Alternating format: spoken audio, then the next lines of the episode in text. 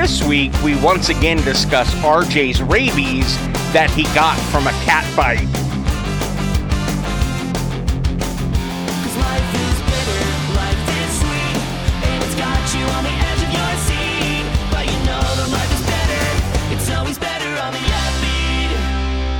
Welcome to On the Upbeat. I'm Matt. I'm RJ Phoenix, and today we have a super rad show with our friends, Catbite. Yeah! The show, yeah! What's up? Hi! Well, what's up? Well, we're half a Catbite. Half a Catbite? Yeah. Just the top jaw. You know? Yeah, just it's more like a cat pressing. Yeah, it's like a stapler, but like cat.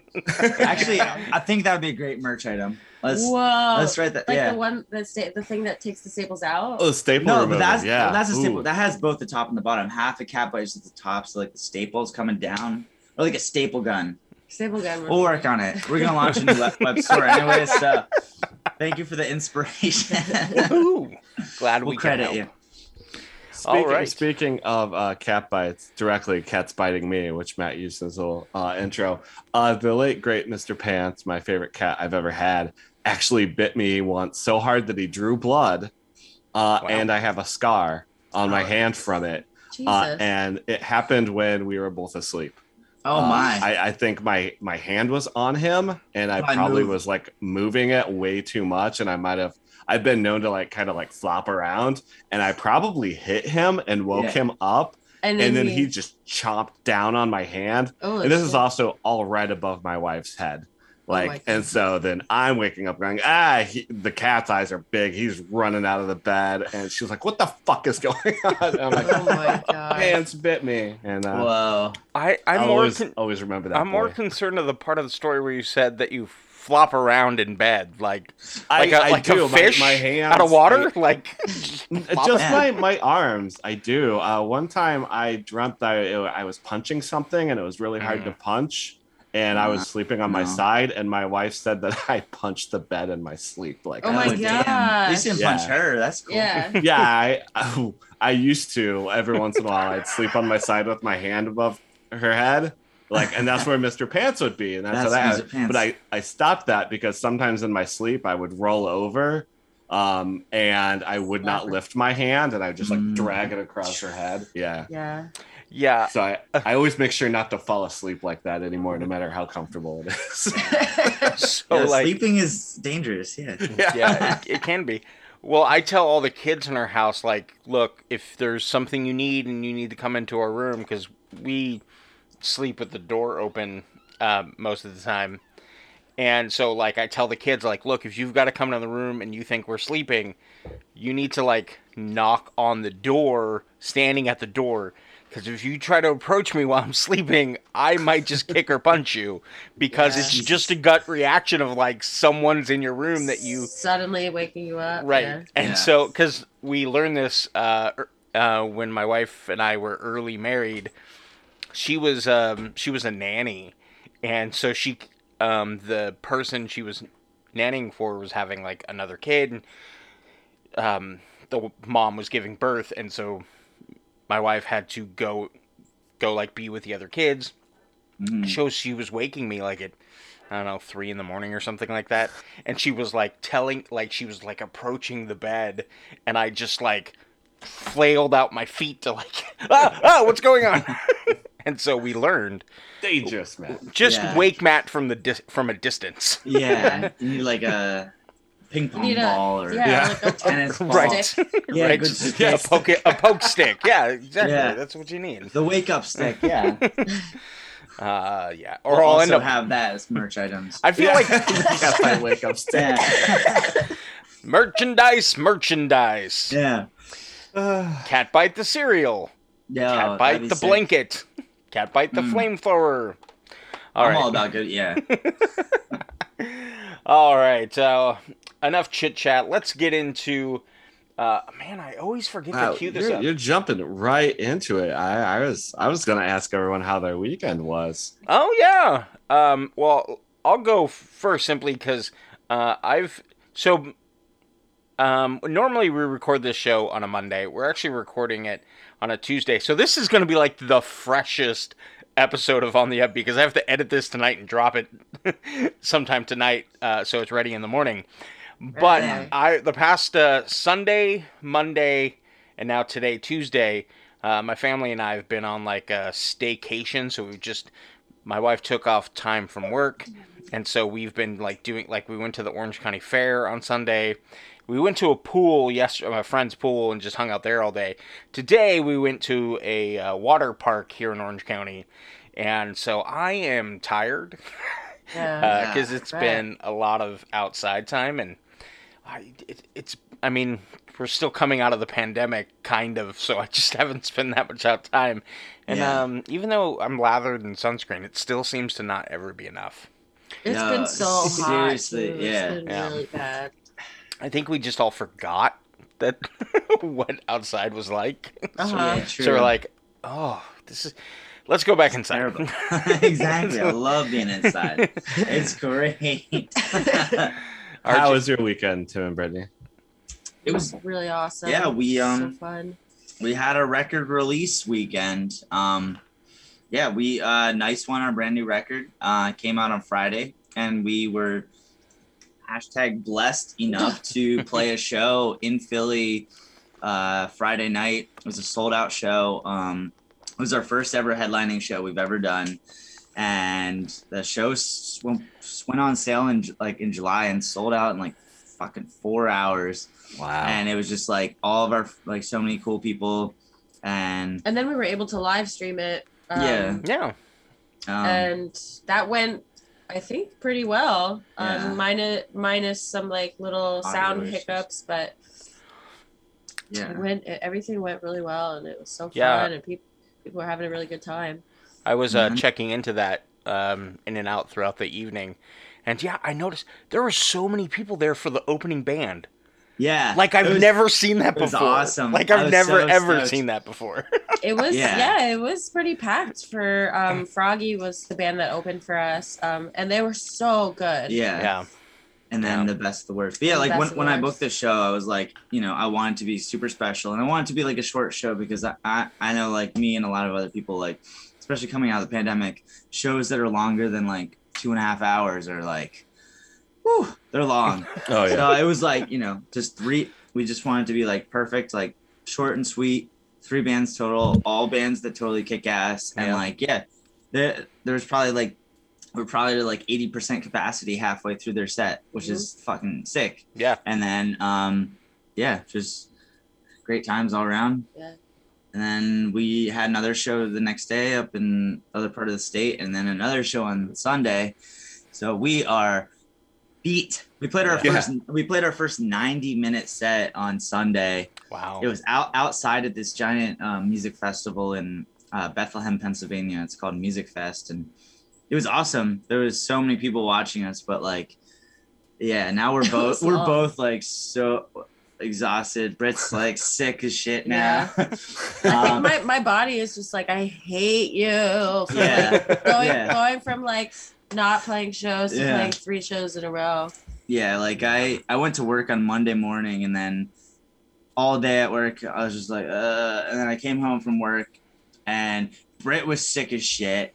We had to cancel with you guys. We had 2 other interviews that we had to like we're like, oh, I'm so like I fucking hate doing that. I hate rescheduling or doing anything, but like I was exhausted and Britt was like thrown up and like couldn't breathe. I'm like, oh, this is not good. Then we went to sleep probably at like 7 p.m. last night. It was really early and very needed. And then I called out of work today, and I slept until noon straight. And then I woke up, made myself a sandwich, and then walked the dog, and then slept another 3 hours. And now I'm finally feeling like caught up. Finally. And then like Britt came home from work, and she's like, I can't breathe. And I'm like, sick. Yeah. But we're here, and I'm stoked. It was a good weekend. Well, nice. Yeah. We're glad. Now, how was your weekend? RJ, how was your weekend? What'd you do? I mean, it was pretty an uneventful weekend, very relaxing weekend. I had both days off. Okay, we'll move on. So it was pretty cool. Very funny, Matt.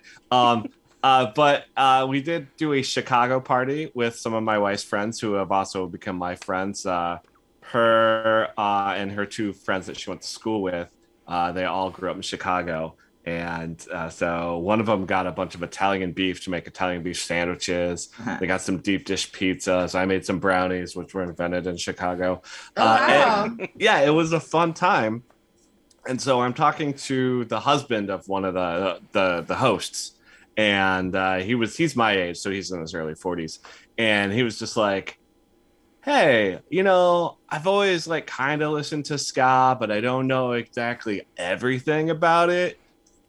And he says those words every big ska nerd wants to hear. Will you make me a mix CD of like your favorite stuff?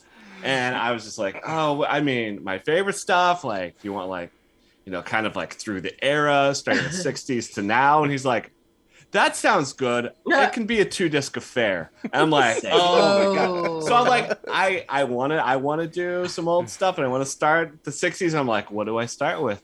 Do I start with Skadlights, Guns and Navarone? Do I do Millie, My Boy Lollipop? That's how you open it. Oh. Like, I'm just like, Dandy Livingston? Like, wait. Oh, it's like, and then what do I start the 2nd disc with? Because that's going to be like mid to late 90s stuff. I'm just like, but it's going to be fun. You might need to do 3 discs. Yeah, like, the traditional two-tone and third wave. Yeah.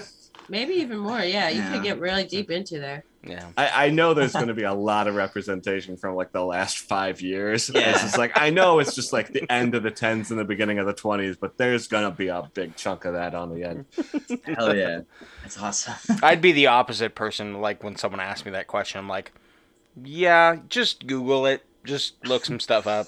Just check it out. Well, he did tell me he already liked the Slackers, and like he does know like Boss Jones and Real Big Fish and Less Than Jake. Sure. He wants to get a little bit more. So that's cool. Just like, that's exciting. Dude, that's cool, dude.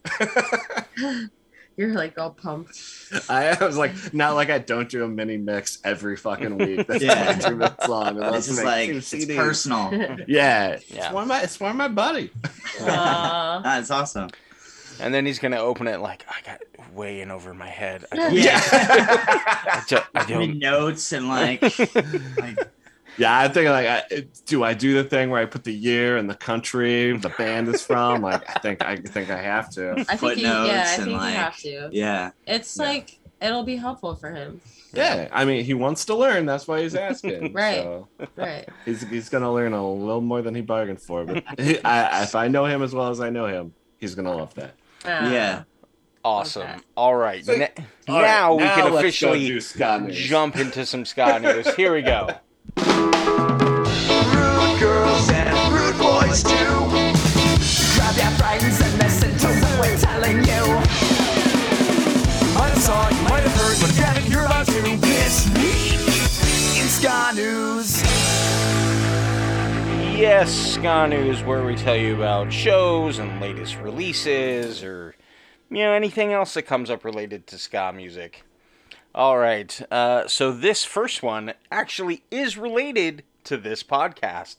What? So, as many people know, earlier this year, the author Aaron Carnes released a book called In Defense of Ska. Well, he's done a few sort of public readings of the book.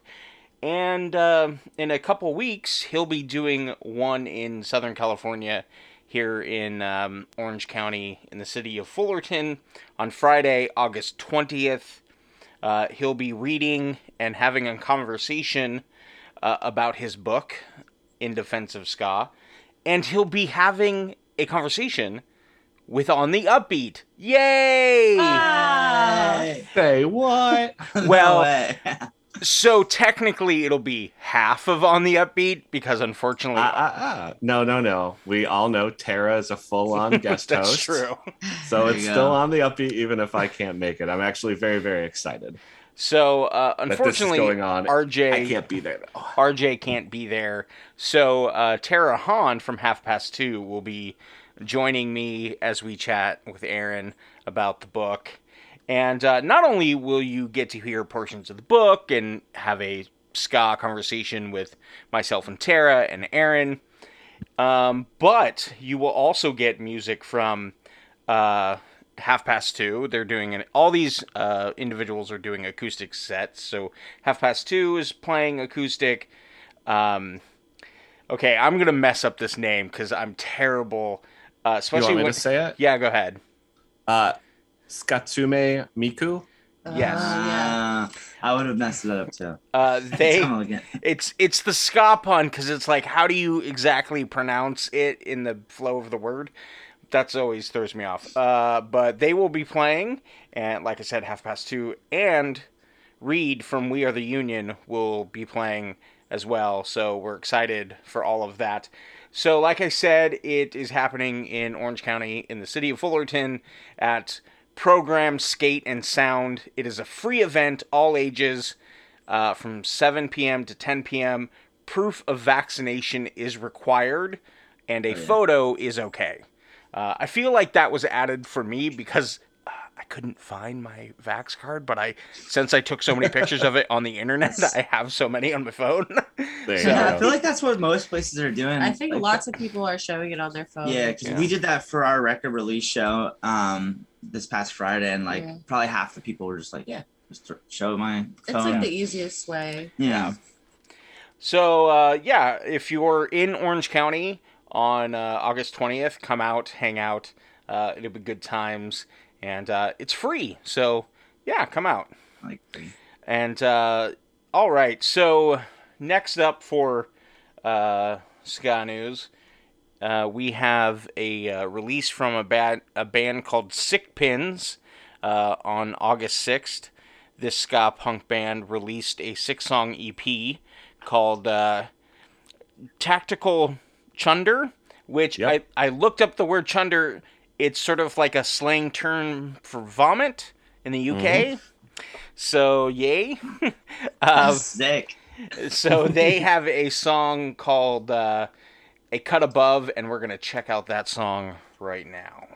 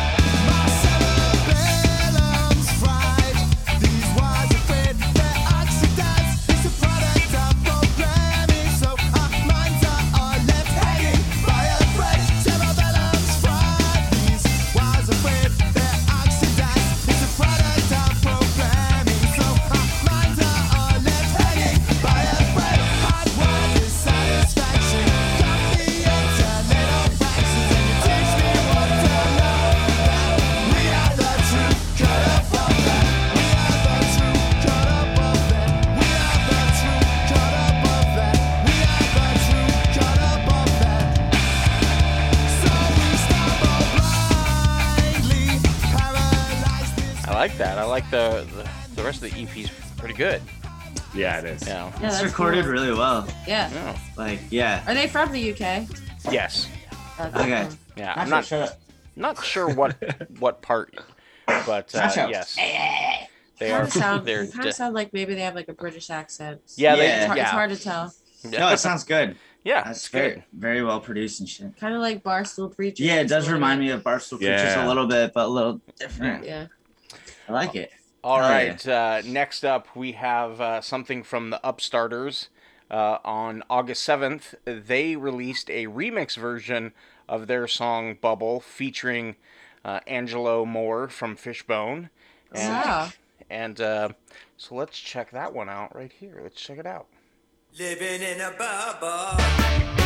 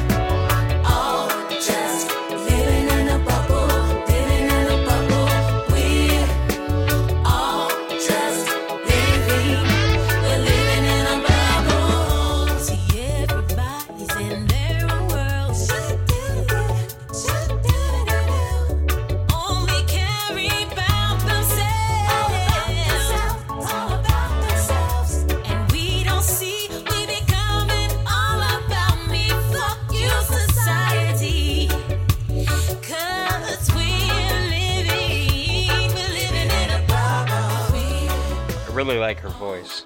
Yeah, she's got a nice voice. It's really good. And the harmonies are so good. Yeah. Pretty awesome. Pretty sweet. All right, RJ, is there anything I may have missed that you want to highlight? I mean, there was a ton of releases that came out on the 6th because it was Bandcamp Friday. And boy, I dropped a lot of cash, not just on stuff that came out that day, but I'd been waiting for the next Bandcamp Friday and putting stuff on my wish list for a while. So that was a big one. Our friends from Poland, Wild Man Rhythm, put out their album finally. I think it's their second album. They've been a band forever called Pan Atlantic. It's pretty damn good. Coming up at the end of this week on the 13th, Victory Kid, who we've had on the show, is putting out an LP. It might be a collection of their 3 EPs. There might be more. So I don't know the track list to it, but I know a couple of those songs they've previously released are going to be on this. And before we get to the next episode, so Tuesday the 17th, there's a band out of Chicago called, I think they're out of Chicago, called Steve Buscemi, and they're going to be releasing their album I'm a Doofus. And what? I've heard about like half the tracks off it are ska. They're a ska punk band, and it is actually pretty fun. And most of it's already up on Bandcamp, but the official release is Tuesday the 17th. Yeah. So do you think if they're their name is Steve Buscemi? Yeah. I wonder if obviously spelled differently, or how do they get away with that? Yeah. I don't know how long they'll be getting away with it. Yeah. I mean, I guess. Maybe they got permission from Steve Buscemi. Maybe. Who knows? He seems like he'd be a nice guy. Yeah. I did have friends that were in a band that put out like his face on the back of these jackets they sold with their band name across the top. They're like, oh, we're so small time. He'll never see it and sue us. Like, yeah. I mean, that's how this show gets away with stuff. Oh, yeah. That's how 23 gets away with everything. There was that one pop punk band called Elway. Out of like Denver, like they're still around today, but there was a huge thing where John Elway went after them, and really? And there was nothing he could do about it, but everything just made them blow up and become way more famous than they deserve to be. They were just like a little. I mean, they're pretty good. They're all right. They're just like Fat Records style, like punk rock. But I just remember like 4 or 5 years ago, maybe longer at this point, just like seeing them on like CNN, like football star sues punk band. And it's like no one gave a fuck about this band until John Elway came out of nowhere. Oh, I'm sure that pissed him off even more. Yeah, and then they got big, and there was nothing like he couldn't sue them because it's literally just his last name. Yeah.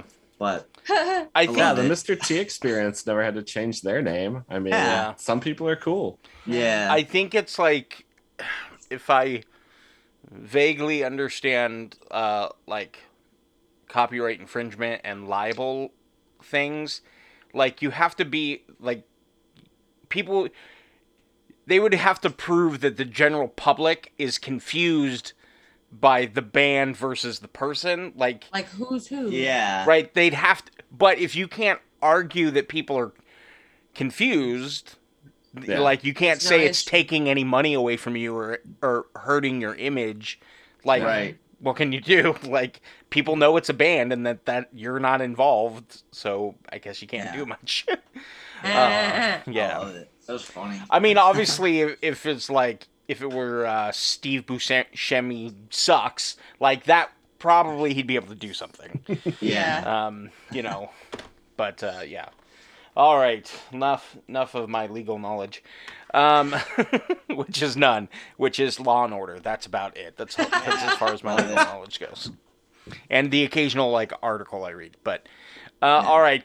So, Catbite, you put out a second album, and its first pressing sold out, correct?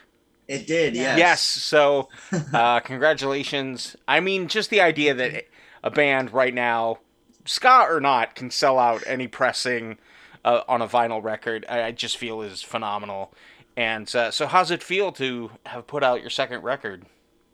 It's awesome. It feels so good. Yeah. We've been like sitting on it for so long, it feels like, and now it's finally out and people can listen and we've been getting like really good like reviews from people about it. And it's been really awesome. Yeah, no, it's just great. Like, it's just wild because like we wrote this entire record during the pandemic. So like most records, or at, like any time I've ever written music before you record it, you get to play it out and like get kind of gauge the crowd's response to songs, and you can kind of tweak them. But we had none of that, so we basically, you know, we wrote these songs and then we just got in our head about them and just like switched them around a bunch, and then eventually decided on how they would go and then recorded them. And then the first time anyone would hear them is like when we released the record, which is such a weird way to go about it. But so that's why, like, and like especially it being like our second record, I just feel like there was a shit ton of pressure for us to like kind of do better than our first record, which when we made that first record, we were barely a band. And then all of a sudden, a lot of people really took onto it, and like a lot of people really liked it. So there was a lot of pressure to kind of like go off of that and give people an even better record, and without them ever hearing the songs live. So yeah, it was freaking scary. So we're just glad it's finally out. I was very nervous. I know we all were. But yeah, like once people started hearing like the first singles that we released like a little over a month ago, and we released the first single and people were just like, yay, this is good. And I'm like, okay, good. Thanks, fuck. Okay. I can, with each single that we released, it was like a little bit of like a weight lifted off. And we're like, oh my God, okay, they like this one. Right. Okay, now they like this one. Yeah. And now the whole record's out, and a lot of people have said really great things, and being able to play them live is just, it's amazing. Yeah. It's so cool. That's why we're in a band, so we can play it live. So yeah. I mean, I thoroughly enjoyed it. I played it in my little den. That we have. It's like this little off our front hallway, and it's kind of like an alcove, and I got the record player, some bookshelves, and it resonates like through the whole house because it's just built like that. And I just put the record on and work from home, and it's fantastic. I loved it. Like, you guys did a great job. Thank you. Yeah. Thank you so much. I've been listening to it all weekend, and even today as I was driving around on the way home from stuff. And I was just so impressed about, like, how many different sort of styles are sort of on it. Like, it just is so not repetitive in any way, shape, or form. Like, I really, like, for me, the standout track was Stay. As much, Stay and Creepin'. Like, both of those, because they follow each other, like, they're so drastically different, I just think is, like... Putting those one after the other was pure genius in my book. That was me. I did the track listing. Nice. No. And I just love Stay. Like, Brittany, your vocals on it are great, and it's just such a clean sound, and it just is, just different, but also very much Catbite. You know what I mean? Yeah. So, and then Creepin', just that song just kicks ass. Like, you know, thank you. But yeah, so was there anything you kind of learned doing the second album, or maybe that you learned from the first that you took into recording? Because I know you kind of talked about recording this without being able to play them, some of the songs a little bit live first to sort of, you know, mess around with them. But aside from that, like, recording process, was there anything different about this process versus the first time around? Well, I'll say that we were like 100 times more prepared for this album than we were for the first album. Even though, like, we had, you know, we decided, all right, we're going to write this record, and we wrote it in 4 months, and we weren't planning to write a record, but given the time that we had, we were able to really focus on, like, what we wanted, like, you know, what we wanted to write, the sounds that we wanted to have, and like, whereas the first record, like, we did it in, I think, like 3.5 days. Yeah, we recorded the first record in like 3.5 days. Yeah, and this record, like, we really took our time listening back to like the mixes and like really pinpointing, like, Chris would be like, that fill right there, cut that, I don't want that, or like, I can hear, like, you know, like the keys, like one key is like, you know, we were just like very nitpicky, and we weren't we weren't like that with the first one because we were just like, oh, this sounds pretty good. Like, let's put it out. Yeah, we were just excited to be recording stuff for the first time. Yeah.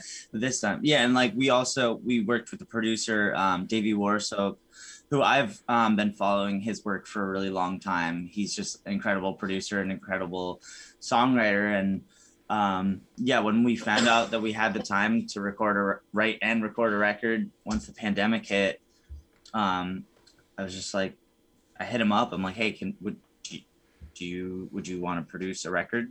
And he's like, yes. Because like I met him a little bit before the pandemic. His band was on tour with the Interrupters, and we went to go meet with him, and we're talking to him a bunch, and like we gave him a copy of our first record because like I knew he would be there, and I like always wanted to work with him. So I was like, hey, this is my band. I think you'll really be into it, and it'd be cool if you want to maybe produce us one day. And yeah, he hit us up like right at the beginning of the pandemic and was like, yeah, I'd love to produce you. And I was like, well, guess what? We actually have flights to LA that we can't, because we were going to do a West Coast and Japan tour, and that got canceled, but we still had the flights to LA already. And I was just like, well, should we just go to LA and record a record? We have the flights. Yeah. And it worked for him. It worked for us. We ended up having to switch it later on because our bass player got attacked by a dog and broke his arm. Oh, shit.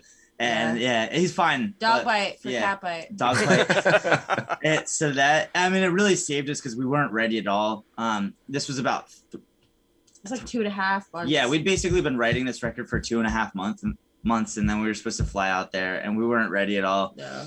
And then he got bit by a dog, and we pushed everything back to November, and which gave us a little bit more time to really finesse it. Yeah. I never would have written Creepin'. I wrote that song like a week before we flew out to LA. So it's just, we were just definitely more prepared and had a mind's like end goal of what we wanted the record to sound like this time, whereas the other one was just like whatever bounced into our idea. We're like into our heads. We're just like, cool, let's do that. Awesome. But where did you guys record the second record? It was Strong Studios in Long Beach, California. It's basically just a little tiny little record store in the back of a music store. Davey, he like there were so many like setbacks to recording this album that like. I lost track of some of that. Yeah, it feels like this album really was like never gonna happen, and that's why I was like, it felt like such a long time because I forgot about that. Like, yeah, he built a studio, awesome studio, and it was all good to go. And then the building caught fire a little bit before we went there, and so his stuff was all fine, but he spent like 8 months building this thing. Yeah, it was beautiful, like. Awesome room, like I was like watching all his updates and stuff. Oh. and then yeah, it was like 2 months, a month or two before we went there, burned down, so he had to scramble and find a new studio and ended up settling in this like tiny little studio in the back of a music store. Like the control room was about the size of a closet. Like there was like two folding chairs for us to be on. Uh-huh. And the live room was like not much bigger. But so it was pretty wild, but like whatever, it was worth it. Like it was an experience. Yeah. I don't know. I've, you know, because you guys were recorded it out here, and I don't know. I kind of knew the answer to the question when I asked about like it being recorded in Long Beach, and I just want to say, you know, Orange County makes good ska. So. I want to say Southern California because technically Long Beach is not Orange County, but wherever we were, it was close enough. Yeah, I mean, yeah, it's like literally, it's weird. Like you're probably like a block away from like what would be considered Orange County, but yeah. Right.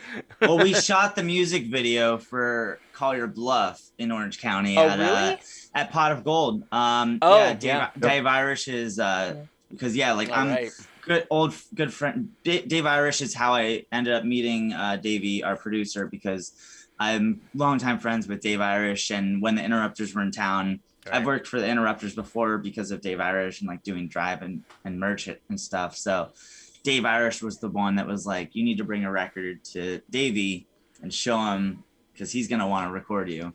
Yeah. So, but yeah, then we shot the video with Chris Growl and Dave Irish at Pot of Gold in Orange County. Yeah. Yeah. Awesome. So everyone, just come to Orange County and you'll be awesome. That's all I'm saying. Yeah, that's all you gotta do. Or I mean, but then you have to go back to your place because then it's oversaturated. Yeah, it's true. Already, yeah.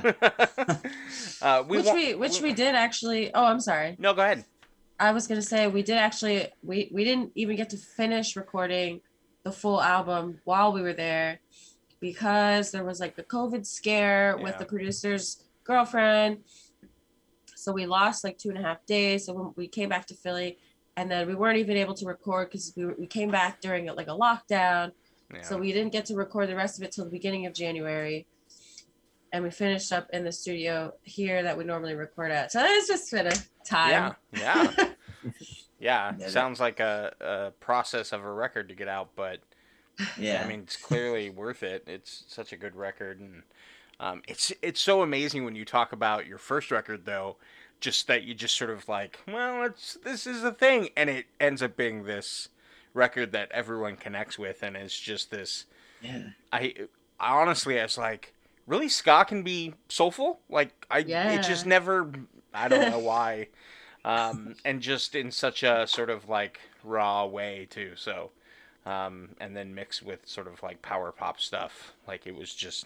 Yeah, that first record and just the way you talk about it, like, yeah, we just recorded it like in 2 days, it's fine, and it's a hit record, blah blah blah. But yeah, all right. So what inspired the album's artwork? That's all our friend Nicole Saltzer. So she's a real long time friend of mine. I've known her since I've probably known her, I don't know, 12 years at this point. Went to college with her, and me and her were in a band for a little bit, but she's just always been one of our favorite artists. And when we started Catbite, we asked her to do like our logo, like the Catbite logo. Mm-hmm. And she did that. I'm like, this is sick. This is our brand. Yeah. Like, awesome. And then we asked her to do the album art for the first record, and she did that. And I like gave her a little bit of like ideas for what we had in mind, but then the rest, she just kind of did whatever. For the first one, I think we mostly just gave her like layout ideas. Yeah, we were like, we just had the idea for like the logo in the middle and then like, cool stuff around it. Yeah, like kind of like busyness around it. And then she went with like the flowers. And then she just kind of took that and did what she did. Yeah, and then for the second record, where I'm like, Nicole, please, will you do the record again, the album art? And she was like, absolutely. And for this, I was like, literally do whatever I want. The only thing is like, let's keep it consistent. Like, I like the idea of just having the logo and some cool shit around it, because you can really go with that and make it like, just keep building on it. And like, I feel like that's something we want to do as a band is like, you know, third record is kind of got the same thing going, but like something else. Right. And like, the only other thing was like, let's do the color scheme be this. And like, we decided on like the orange seafoam and baby blue. It's basically like the complete opposite of the first record, but like in a still like standing out way. I don't know. It was just kind of the like, and we just basically told her to listen to the record, and we gave her like the first mix and was like, and we put it in like sequential order so that she could listen to it through, and like what she drew is like what she felt when she listened to it. And like when I first saw it, I was like, oh my gosh, like it just like clicked. I was like, this is exactly what like this album feels like. Yeah, because I don't know, album art has always been such a huge thing for like me personally. Like there's nothing worse than like a shitty album art. Like if that can make or break an album for me, honestly. Like, I mean, no, I can listen to a record, I'm like, all right, this is cool. But like, if I'm just going to a record store and I see a good album art, that's like huge for me. And I feel like it's a lot of people feel the same way. And like, so it was. Yeah, well, sometimes people just buy an album based on the album artwork, never heard the band or artist before, but they're like, holy shit, this looks so cool. Like, let me get this. Yeah. Yeah, I've done it. I've totally done that. Yeah.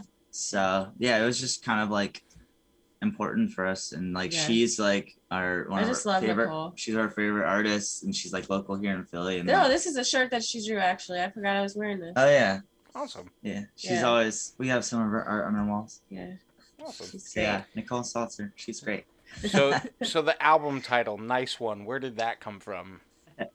So Davey, our producer, he's a British dude, and after literally anything we would do in the studio, he'd be like, all right, nice one, mate, or like some shit like that. And like one. nice one and it was like really annoying. Like, so like the first couple days in the studio we were definitely butting heads a lot with him, because he's a very hands-on producer and wants us to try every idea that comes into his head. And we're like, we wrote the songs to be like this. And yeah, and obviously we've never worked with a producer like that before, so like it was very new for us. And we were just like, we don't want to change our songs. Yeah, but like by like the second, third, fourth day, we're finally on the same page. We're like, all right, we see what you're doing. He sees what we're doing. Yeah. And like, so at first, like him saying nice one, like Chris would do like a drum take and he'd be like, nice one. And Chris would be so mad. He'd be like, fuck you. And then, like, like the nice one's just like continued. And then by the end of like the whole recording process, like we're all talking in like British accents and like he's doing his American accent, and we're just like, everyone's just like, nice one, it's Tuesday, and it shit like that. Yeah. And then so we finished recording in LA, which we still had a couple more things to do in Philly, but we got an Uber to LAX, and like we were standing outside, like just got dropped off, and like we were just kind of waiting to go inside to get our flight, and we were just bouncing around the idea, like what should we call this record, like should we just, and then Chris just was like, what if we called it Nice One, because we were literally all just saying Nice One at this point, and we're like, oh, that's it yeah. Just done before we even finish the record. It's going to be called Nice One. And then I don't know if y'all noticed, but like at the very end of the record, if you listen closely, we got Davey to say nice one. Yeah, we recorded him. It's like saying very, very low in the mix. Yeah, the last second of the last song, you can hear it nice and faint. He goes, nice one. I'll make sure I'll take a listen to that. Yeah, you gotta listen. Yeah, but I can totally see how like, because we all have phrases that we use that just they're just a passing phase of like what we're saying, and I can totally see how like nice one could be like he's congratulating you on nice one, good job, but then also it becomes so mundane that it starts to sound sarcastic. Like nice one, good job, sucko. Yeah. You know, it's like it just comes across as like. Because I do the same thing, like it's been mentioned. I say the word awesome on this podcast a lot, but it's just a transitional way of speaking of like, that's an awesome story. And just, but it comes, it can, if I'm not careful, comes across as like sarcastic, like, awesome. Yeah. It's literally it's exactly like the British version of awesome. That's literally, that's perfect what it is. Yeah. That's great.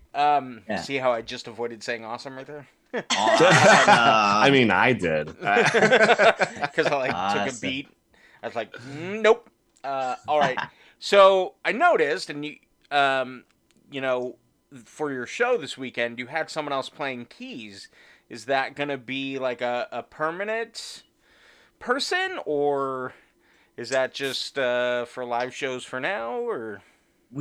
That's Esteban Flores, and he is an amazing keyboard player, and he's in like everybody's freaking band, to say the least. But he just plays in everybody's band. But he did like 95% of the keys for Nice One, and he also did keys for like two songs on the first album. So he's essentially like a part of Catbite, just, you know, on the opposite side of the country. But we were able to fly him out for these three shows. And we thought, you know, like, this is the record release weekend. Like, we wanted him part of there. Yeah, we were like, we need Esteban to be a part of it. And like, it's always kind of been, I think, the goal of ours for like, I'm not originally a keyboard player. Like I went to school for voice. I'm a vocalist and performer. So like that's really, I feel like, where I shine. So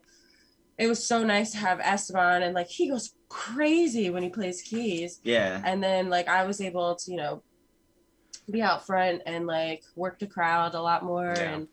And yeah, I hope it's definitely something like that. We like he's definitely like considered like a band member. It's just a matter of us getting him out this way, or like like definitely for the future, like we plan on like any sort of long tours. We are 100% like if we can make it happen, we're gonna have him on there, which is like, you know, that's where we're trying to lean towards doing. Like we have a lot of stuff going on this fall, but like we're hoping next year, if shows are still thriving, hopefully, that we're gonna be touring a fuck ton, like just nonstop 2022, and like we definitely want to fly him in for as many as physically possible, because it just felt wholesome. Like it's we've always been a four-piece like live, but like it felt like, I don't know, we all just it gave everybody, all of us, a different energy. And not just us, but also the crowd. I feel like the crowd was like, "Wah!" Just like going nuts. Yeah, because you weren't like in your head about playing keys. Yeah, you just do your fucking thing and like let Esteban nail it. And it was something that now I'm gonna be bummed when we gotta play as a four piece. But nah, it's cool. I mean, it's cool that like we're able to like just be flexible like that too. Because we've also like, you know, we have horns on the record, but obviously we don't have horns in the band, but it's always been our thing. Like, you know, if we have friends that play horns, which most of our friends bands that are ska, they usually have horns, and like we love like borrowing them and like having them jump on stage for a song or two, and just it's, you know, it's a whole community thing. Like, you know, we're the four core of Catbite, but then like we love to extend it, and it's kind of a whole thing, whole collective community, collective Catbite, collective Catbite, I guess. But sweet. So far, I don't know if this week did. So throughout their three shows this weekend, did you get a chance to play all the songs at least once live? Almost. So this past Sunday, we played a 90-minute set, which is, like we mentioned earlier, it's so long. So fucking long. But we played every song but Stay and Lipstick Lines. Right? I think so, yeah. Yeah, we were going to play Stay, but so we only had one rehearsal with Esteban. So, and that was for like on Thursday before all three shows, and so all of our focus was mostly going towards our record release show, which was on Friday, and then Sunday we just did mostly like a bunch of like covers and stuff, like did some, you know, special stuff, and we just pretty much played like every song we could. We were gonna try Stay, but like we only got to practice it like exactly one time. It didn't feel ready. And it's such a like important song that I don't want to just like play it out and it be like meh. Yeah. So from what you did get to play, what's been your favorite song to play live so far? My favorite is Creepin'. Yeah, Creepin'. It's so much fun. So like fun. I feel like like it's such a good live song. Yeah, like, I mean, definitely of the new record, that's my favorite. Yeah. Not Your Baby isn't also a really good one to play live. That one, just like the energy is carried through the whole song. And it's like such a simple and catchy. See, we were like really nervous when we were writing our set list like for Friday, because this was literally the day that the album was coming out. And there's nothing worse than going to a show and seeing a band you like and they're only playing new songs, because it's like, it's cool, but I want to sing along and dance. So so Friday we only played the three singles, and then we did Creepin', and I think that was it. Yeah, that might have been it, actually. We only did four new ones. Yeah, but the three people had already heard. So Creepin' was the only new one that we played on Friday. But like people were losing their minds the whole time. I'm like, how the fuck? This song just came out today. How are you guys dancing along and singing? Yeah. Which, I mean, I guess, I mean, it did come out that like that morning, but I mean, people could have listened. But still. On Sunday, though, there was a girl who was singing all the words to like a lot of the new songs. I know. And I was like, how did you memorize all of these? Like, I can't. I still like don't even know all the lyrics sometimes. Yeah. So yeah, but yeah, Creepin'. It's such a fun song to play. Yeah. Awesome. Yeah, I know. Just watching people sing, you'd be surprised how quickly people learn songs. I don't feel like I pick up songs that quickly as well, but there are just people that are really good at picking up on lyrics, and they just sort of. I mean, I kind of know how I end up learning things. Like, I sort of sing gibberish until you sort of, like, figure out. Like, you sing the tune. I do the same thing, yeah. Like, you sing the tune until you sort of, like, oh, now I know what they're saying. Yeah. Yeah. Or the old school way, I don't always have this luxury where I just sit down and, you know, listen to it and then read the lyrics at the same time. Yeah. I don't always have that luxury anymore. That's, but, I'm glad we were able to put lyrics with this record. Yeah. Awesome. Unlike the other one. Yeah. Yeah, that's so like back in the day when I was buying records and music all the time, like I would like put on a record, and that's kind of still how I do it if the band if there's lyrics available. So like I'll listen to it once just to listen to it and just put it on and just listen to it, not read the liner notes. But then I go back and I listen to read the liner notes and like, okay, what's happening? Because like I really want to feel a record. I just want to hear and experience it the way you experience live music. Like you just get into it. So that way, because otherwise, if I get bogged down in the lyrics, like I'm not really listening to the song. Yeah, I'm just reading. You're just like focusing on the words. Yeah. Yeah. All right, so for those of you, I don't know what rock you've been listening or been living under, but if you haven't heard Catbite's new album, we're going to play a song off of it. We're going to play Call Your Bluff. And and we'll come back and talk with Catbite some more. Here, let's check it out. Call Your Bluff from Catbite.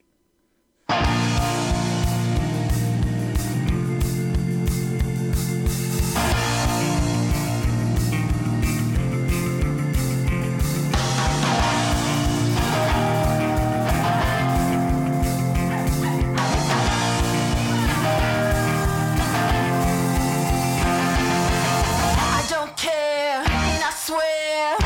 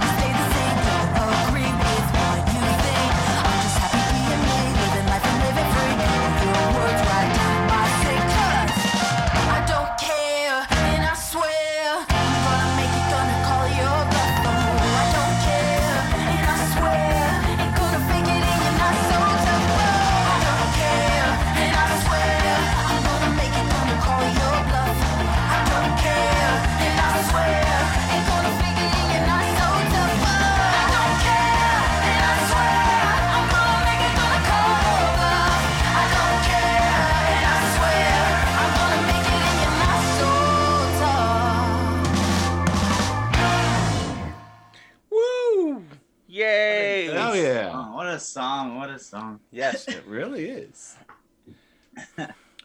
Every time I listen to it, all I can focus on is Ben's bass lines, because that dude's an animal. Brittany, I just like your vocals on all your songs. Like, they're so, like, I really feel like you mean what you're singing. Like, that comes across unbelievably clear. You know, even if you don't write all the lyrics, like, that's the thing that, like, comes across to me is just listening to, like, the raw energy, like, in that song just comes through. Like, it literally matches for me, like, the energy of the guitar. Like, yeah. That's, yeah, I love it. Thank you. That was definitely, that's something I'm very proud of, you know, for this album. But I have to say thanks to Davey, because he really, like, brought that out of me. Like, he had me do a lot of takes. And he would be like, now let's, I would be like, the same exact line, but like change like this word in it, and like do it like this, or like do it with this kind of feel. And it was like, I think I feel like that made like a huge difference like this time around. Yeah, definitely. Because like in the first record, we probably did all the vocals in like one afternoon. Yeah. Just like I want to like, because like I mean you're such an amazing singer, and like our friend who was recording it, he was just like, oh, sounds good to me. Next song. Yeah. And like, because yeah, they sounded great, but like, yeah, the little things like that on the producer end that like Davey, because Davey's he's a singer and a guitar player in his band. Right. Which I think that was like a really great thing for us to be working with him because he's not just a musician, like with like, you know, an instrument, but he's a musician with like his voice as well. Right. So yeah, it was great. Awesome. What led to you all doing a cover of Selena's Bitty Bitty Bum Bum? Oh, by the way, when that came on, because I didn't really look at the track list when I threw the record on, and that came on, I was like, wait, I am hearing what I got the record flipped on, like, oh my God, they're doing it. Like, this is amazing. Like, I think that threw a lot of people for it. It did. So Selena has always been like one of like my favorite artists growing up. I'm half Peruvian. I think lots of people, you know, just like at face value see me, and I'm very white passing for a Spanish person. But like her music, along with like other, you know, Latin artists, like I grew up listening to. My dad's Peruvian, and like that's like what we would listen to in the house. So I kind of just wanted this to be like my, like here I am, this is me, like, you know, take it or leave it kind of thing, but also pay homage to like Selena, because she's amazing. And like the world is, you know, at a loss without her. So. Yeah. Yeah, I was kind of like, do I have a new favorite ska cover? Like, for me, it's hard to beat Arrogant Sons of Bitches doing that Pavement cover. But I don't know. This might be there. Like, I enjoy it way too much. So thank you for bringing that to us. Oh, thank you. Yeah. That makes me really happy, because that was something I was also nervous about. I was like, how are people gonna like? I listened to like some other covers that people have done, you know, because lots of people have done covers of Selena songs, and none of them like quite lived up to hers. And I was like, that's what, like, we have to do this really, really good or really well. Yeah. Because like she'd be looking down on me and being like, girl, what are you doing? Get it together. Yeah. Yeah. Yeah. I know Talina from Bite Me Bambi last week was mentioning that she saw the track list before the album came out, and she was really excited about that. And I haven't played it for my son, but I know, even though my adoptive son was not born yet before Selena passed away, but I do know that Selena has a huge impact on the Latin Hispanic culture, and they've you know some friends of his have talked about Selena and stuff, and in fact, I think it was not too long ago they even brought up sort of like the story about how she passed away and stuff like that, and they like knew all this stuff, and I was just so impressed by like, wow, like you're picking up on your culture and your, you know, through music. That's actually what I found more impressive. Yeah, so definitely. Oh, that's so sweet. Yeah, and so I haven't played the song for him yet, but I will. Cool. I hope he likes it. There is like such a huge ska community in Mexico and Latin America. Like, it's huge, and like, I almost kind of want this. Like, obviously, it's not going to be the bridge to you know, Mexican ska and U.S. ska, but I hope it's like something that like, I don't know, maybe one person will hear it and then be like, well, you know, like some kind of like way to connect, because the two I think are just a little disconnected at the moment. Like lots of people don't know about a lot of really awesome Mexican ska bands or ska bands from like East LA.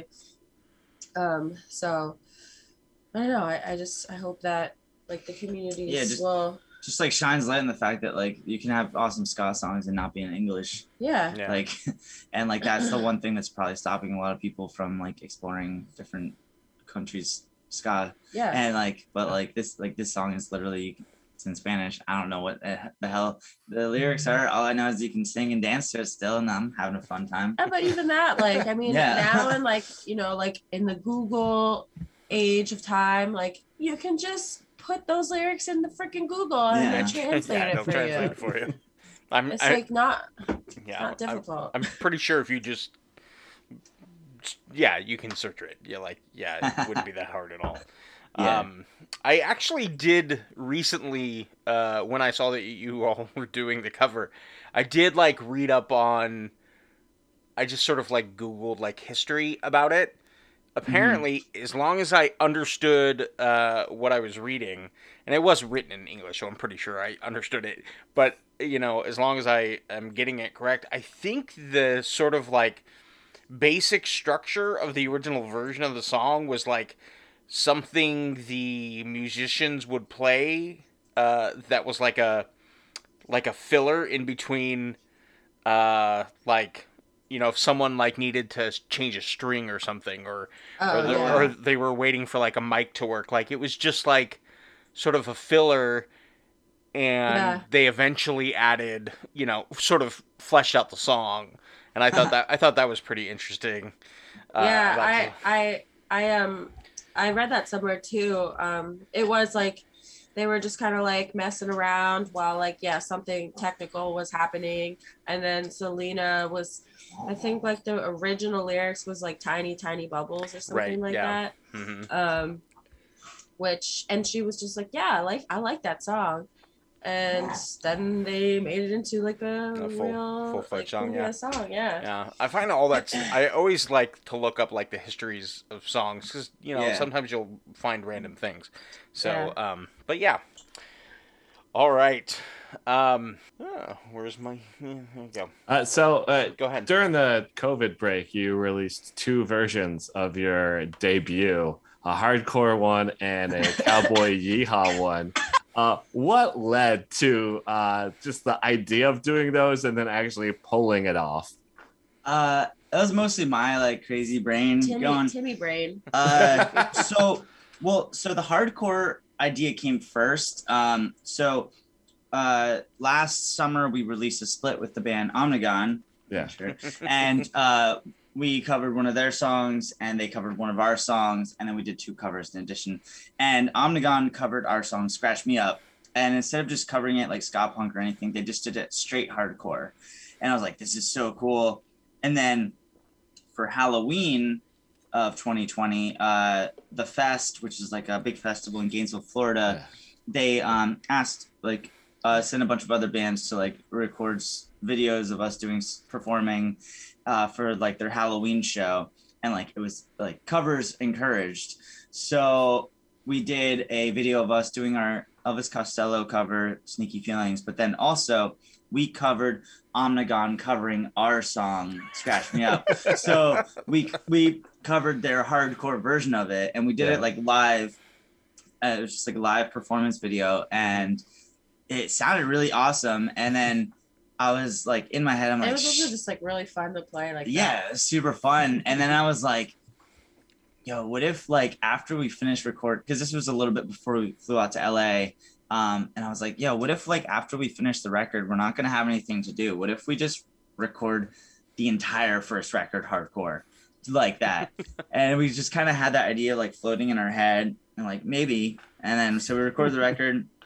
And we came back from LA, and the record is all like done at this point. And then we're like trying to figure out ways to like raise money, because like we spent like all of our money recording this record and weren't playing shows. And I'm like, what if the hardcore record was in the back of my mind at this point, but I'm like, what if we just do like an acoustic version of our first record and sell it for like pay what you want on Bandcamp Friday? We can hopefully make some money. And so we're like, all right. And then Ben, our bass player, just kind of took over and just started going wild, like all these crazy arrangements and stuff. And I'm like, this is a little bit more than acoustic. and then, yeah, like he arranged like string parts and it ended up, way more than, because I had already had the album art and everything, like Cat Light and Cat Fight. So it's supposed to be Cat Light because of acoustic, and then Cat Fight because of hardcore. And it ended up sounding like some cowboy yeehaw country shit, and it was so cool. We put it out on April Fool's Day. I made a post on Twitter like one like, and we'll put out a yeehaw album, and then I liked it myself. and then like no one knew if we were serious or like for real, because it was April Fool's Day. Right. And then midnight on April 2nd, which was Bandcamp Friday, boom, here's your country record, and like a country music video and shit like that. And like the internet broke. People were like losing their minds about it. And I was like, yes.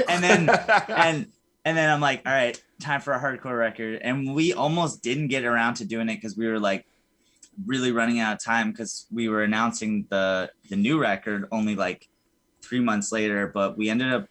And we were like kind of struggling to write it. It was like it was a lot more difficult than we thought it was going to be. Yeah, because we couldn't just kind of like do it with a guitar. We had to like do it full band and like try different shit. But like, wow, we basically had like two full band practices and had like basic ideas for how we were going to do it. And then went over to our bass player Ben, who he's the one who recorded it all. Like both the country one and the hardcore, and we recorded it all at his house in South Philly, and recorded that hardcore record in like 2 days. And then he literally mixed it in about 5 days, and then we released it like the next day.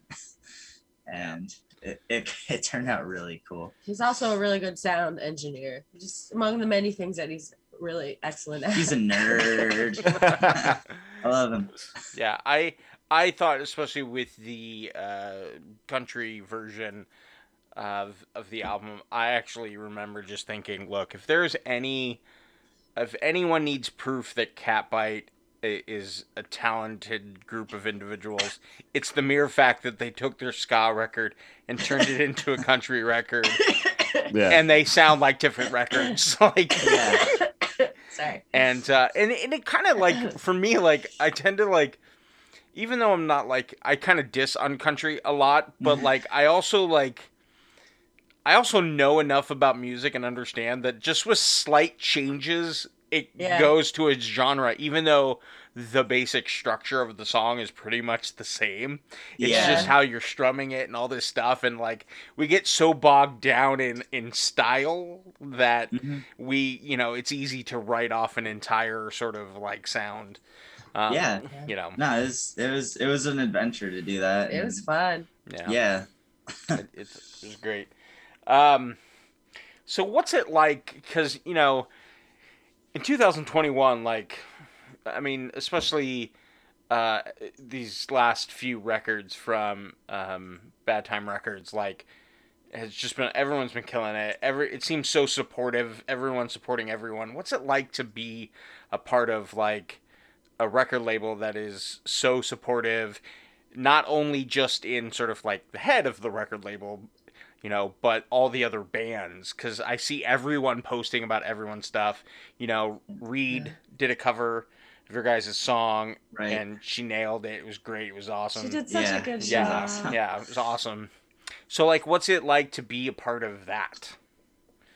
It's awesome. It's amazing. And, like, yeah, because, like, I've been playing in bands for about, like, 12 or some years, and never ever felt this sort of like community ever at all. And like the one band I was in for about 9 years, like we toured a bunch, and like, you know, we became friends with a lot of other bands, but there was never like, it was always had like the weird sense of competition, which is inevitable in a lot of music scenes and stuff. But like, it seems like all that has just gone out the window once like Bad Time Records showed up. And it's not even just bands on Bad Time, it's like the whole, it's the scene in whole, like, because like bands like Half Past Two and Bite Me Bambi, they're not on Bad Times, but like we're constantly hyping them up, they're constantly hyping us up, they're like all these bands, like it's not just a label, it's like a community that just, they just happen to be putting out our records at the moment. But like it's, and now with what's the new ska punk daily record label, Pay Attention Records, that now being a thing, and then Jump Up has been doing things forever, but like and it's just, it's so cool because it really, it's that whole like competition, like I need to make it, I gotta do better than them, like it's just, it just makes it all feel like it's possible for all of us to do like what we love doing. And like, you know, like we do this because we love it, but like, you know, we'd like to make a career out of it. Sure. And like, you know, coming, like I went to music school and it was so much about like, you know, like I'm better than you, this person's better than this person. And that's just like, it makes you really feel like, well, I'll never be able to succeed if I'm not better than this person. Mm-hmm. But like, if you, like, I love seeing my friends succeed. Like I thrive on that. I'm like, my friend, look at my friend go. You know what I mean? Yeah. And it just drives you more too. It makes you feel so good. And like, and it's like, man, like, look at what my friends are doing. Like, let's do some good shit too. Like, it's just, I don't know. I like that energy a whole lot more than like trying to put other people down. Yeah, and you can see that it helps because like, look, everyone's paying attention to ska now, and like it used to be like, I had to be the best band so I can go on tour with Slackers. Right. But now it's like, we don't even need that. Like us and We Are the Union and Half Past Two could do a tour right now and it would draw like all these people. And like, oh, for real. Because it's all been based on each and just hyping each other up from one part of the country to the other. And like, because of bands like Half Past Two and Bite Me Bambi, we have fans in Orange County, and like, because of, you know, Kill Lincoln, we have friends in Alameda and DC or wherever the fuck there. Yeah. So yeah, it's just, it's so cool. It's a nice family. I mean, you know, because On the Upbeat sort of stepped into things like late 2019, and so like, I can't really speak too much, you know, because I was listening to ska and stuff like that, but doing the podcast thing, like, I definitely have to engage a whole lot more. So I can't speak to too much before 2019, but I definitely think since the pandemic, I think like, I just felt like the pandemic, everyone just like, well, we're all kind of out of work. Let's see how we can float this boat, you know? Yeah. you know? Definitely. I definitely think the pandemic had a lot to do with it. It just allowed for, everyone to stop focusing on their local scene and focus on the scene in general, like the scene as a global thing. Yeah, and, like, and then you saw bands collabing with bands nonstop. Like that's, I mean, we made it a point to just like, you know, anyone and everyone who would want to do stuff with us, we would do it. And like, yeah, it's just, it really just grew the scene like super quick and super fast and like, in a great positive way. Oh, yeah. Awesome. So, the rest of 2021, what does Catbite have planned for at least through the end of the year? Well, we're playing a couple festivals like The Fest and Supernova, Supernova Ska Festival, which is going to be insane. And then just like a bunch of like stuff in like the Northeast and Midwest. We have a little tour with Mustard Plug that was supposed to happen back in May of 2020 that we're finally able to do. Hopefully. But yeah, doing that. We have a New Year's Eve show with We Are the Union and Gray Matter and Dissidente in Detroit, which is gonna be sick. It's gonna be really cool. But yeah, just staying busy a lot through the end of the year, and then really hoping to get some like big tour plans going on for 2022. All right. Well, California would love to have you. We want to be there. So I don't have a venue for you unless you want to play in my garage. But I can't guarantee a lot of people can come to my garage. But yeah. All right. You heard that, everybody? Let's go to Matt's garage. I think this is the second week in a row I've offered my garage to someone. I mean, it's big enough to fit a band. Definitely. Yeah. The band can fit in my garage. All right. It'll happen. California will definitely happen soon. No. Working on a couple things. So now you just got to talk Half Past Two into touring. So that'd be so sick. Yeah. If anything, we're going to play with them there. Yeah. Yeah. But... All right. Before we head out, of course, we do our ska picks. Tim, why don't you tell us about your ska pick? Right. So, yeah, you asked me, like, what's a good ska song that I would like to pick? I literally, my brain went blank, and I was like, I looked up ska. I was like Googling ska. What is ska? And, no, I was literally, like, looking on ska playlists because I couldn't think of a song that, like, spoke to me. And then I just... That always happens. Right? I know. Put on that. Yeah. But God, you're like, it happens to me every week, to be honest. I'm like, what was I listening to that I loved? Yeah. But then I was like looking at some like, fucking Op Ivy. So I picked Sound System by Op Ivy just because I mean, I literally love every style of ska, but like Op Ivy is probably like the band that like it was my friend made me a mixed CD and it had Op Ivy and the Agrolites on it, which is a weird combo, nice. But that's like, that's mixed CD is what like launched me into like learning, going into like the Hellcat Records and the Give 'Em the Boot shit, and then beyond that. But like, yeah, probably, I don't know what my first Op Ivy song that I listened to is, but Sound System's probably just like my favorite one. It's such a good ska punk song that like, it's just cool. You know? It's just cool. It's can dance to it, you sing along to it. Like it's like a perfect little song. Little number. Yeah. Awesome. So for anyone who hasn't heard Operation Ivy Sound System, let's check it out right now.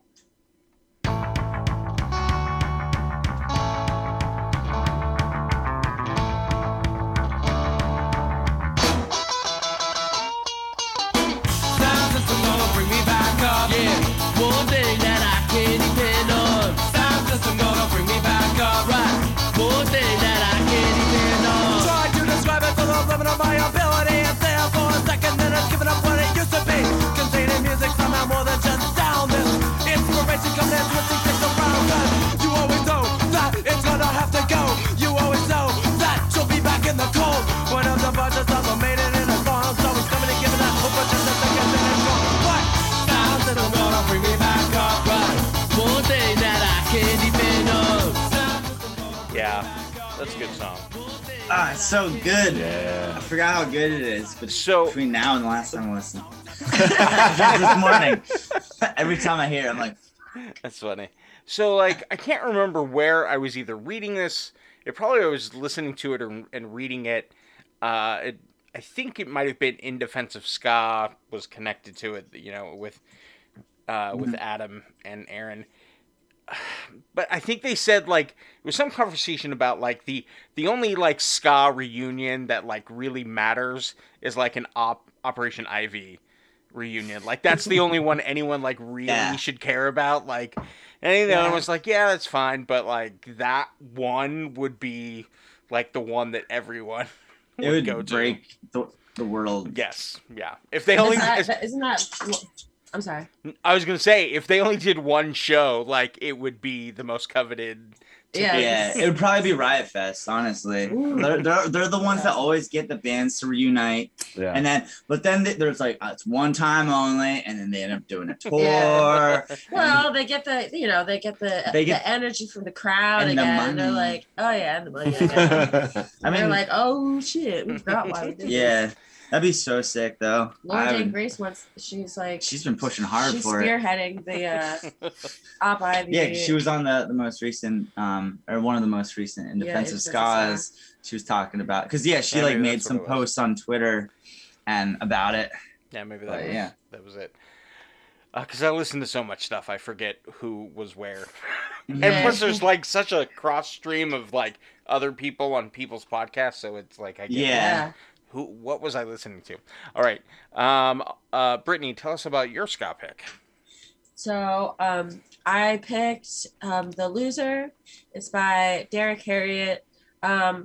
It's more so a rock steady song than a ska song, but it's one of the very first songs that I listened to when I really started digging into ska and rock steady and listening to Jamaican traditional Jamaican ska. This was one of the first songs that I heard, and I was. Didn't I tell you to listen to? I'm like, yeah. Well, Tim is the one who really got me into ska, and so I started listening to a lot of Jamaican ska, and 60s ska. So this was one of the songs that I heard, and I was the harmonies and the melodies. I was oh, I just melted. It was so good. So I chose this one. Yeah, right. Let's check it out.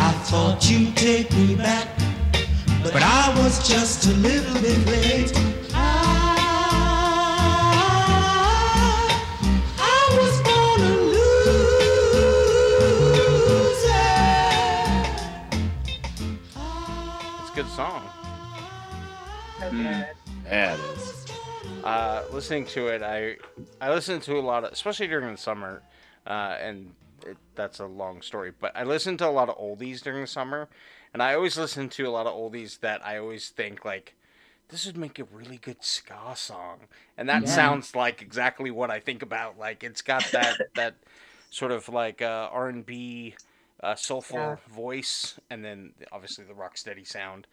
So I love that. I love a good sad love song too. Yeah, right. Mm-hmm. It always gets me. Gets you good. I remember once hearing that you're in love when somehow every love song starts to make sense to you. Yeah. It starts to resonate with you. I thought that was a good. I can't remember where I heard that. All right, it's probably a TV show because that's where I get most of my wisdom. All right, my ska pick is by a band I don't know if I've ever talked about on this show called Five Iron Frenzy. So the song is called Banner Year. It is off their 1997 album, our newest album ever, which by the way is a genius title because just means someone's always gonna buy that album because it's their new. But it's not their newest album ever, but it is a really good album. This song is it's basically about how America lied to the Native Americans, and even though they signed treaties with them, took over their land. And that's what this song's about. And that the song's about character, and that your character isn't about whatever flag you fly, but, you know, more about what you do than what you say you'll do. All right, so this is Banner Year by Five Iron Frenzy.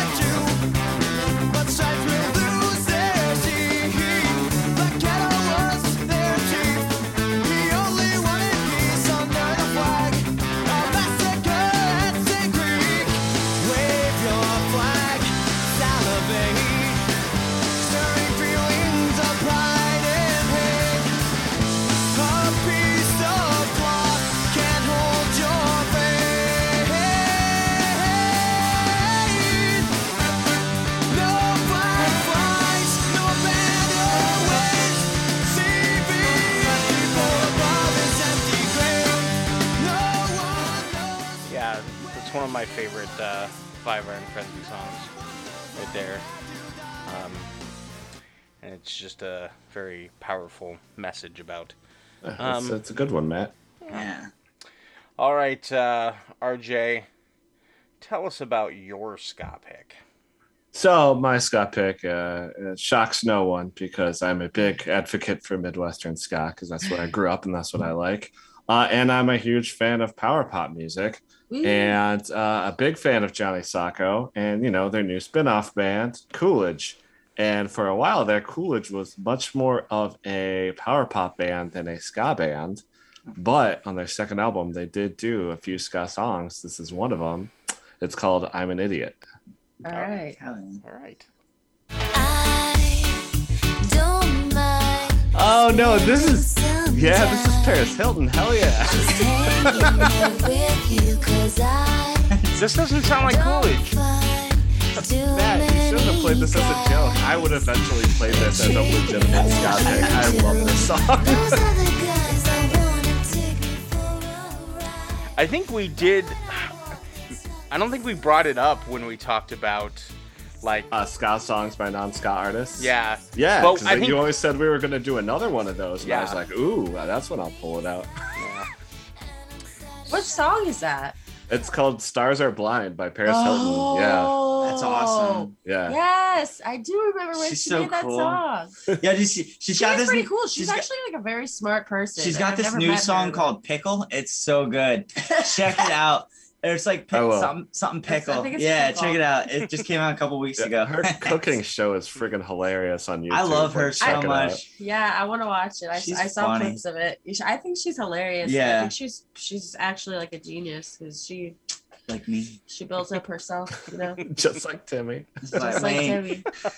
All right, so here is RJ's real pick, I'm an Idiot by Coolidge.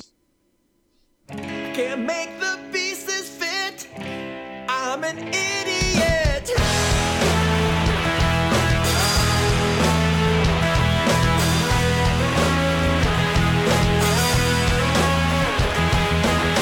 I learned a lot today about what I should never say around you, like how hot your sister is. And I learned a lot today about a couple of things I shouldn't do, like get drunk and talk politics with your dad. He got pretty mad. Oh no, what have I done this time? I'm an idiot. Oh no, where did I cross that line? I'm an idiot. I can't make the pieces fit. I'm an idiot. Oh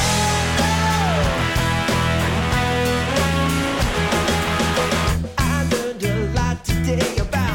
Okay, who would have thought that Paris Hilton would have had the more ska song.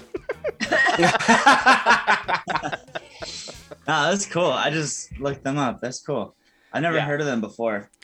Yeah, they're pretty good. Like, it was the guitarist, the second guitarist for Johnny Socko. Like, after that band ended, he started like this pop rock project, and now like older members of Johnny Socko have infiltrated the band, and their latest release is like full on just like the ska power pop. Fun times, and I got to see them once because I moved out of the Midwest before Coolidge kind of formed and Johnny Socko was ending. And it was friggin' great. I flew back to Illinois for that show, and it was a fun time. Yeah, they're great, and they just played this last weekend, and their social media manager is like tagging me in like live videos because like, yeah, you know you want to see this. And I'm like, you're right, I absolutely do. It's awesome. No, that's cool. Yeah, that line about things I shouldn't say. Your sister is hot, like that. Like that caught me off guard.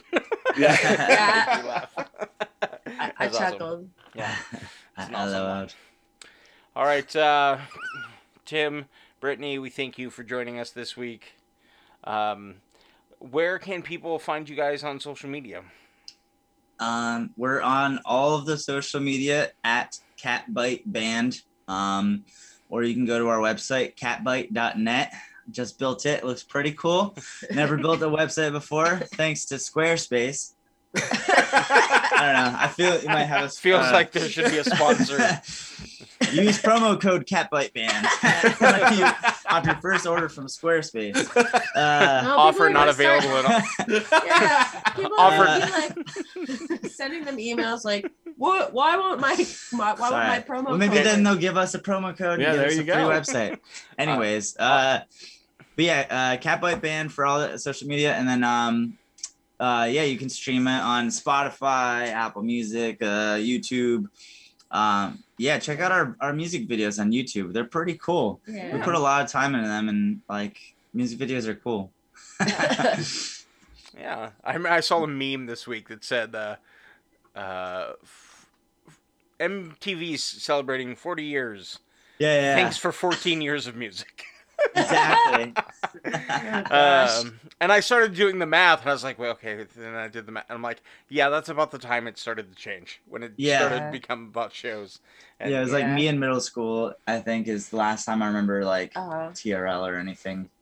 I think they secretly play music videos like at like 3 in the morning. They might. There might be like a 12-minute period during the day. And it's like we're gonna play 3 videos. We'll never tell you when. All right. Thank you so much for joining us. We appreciate having you all.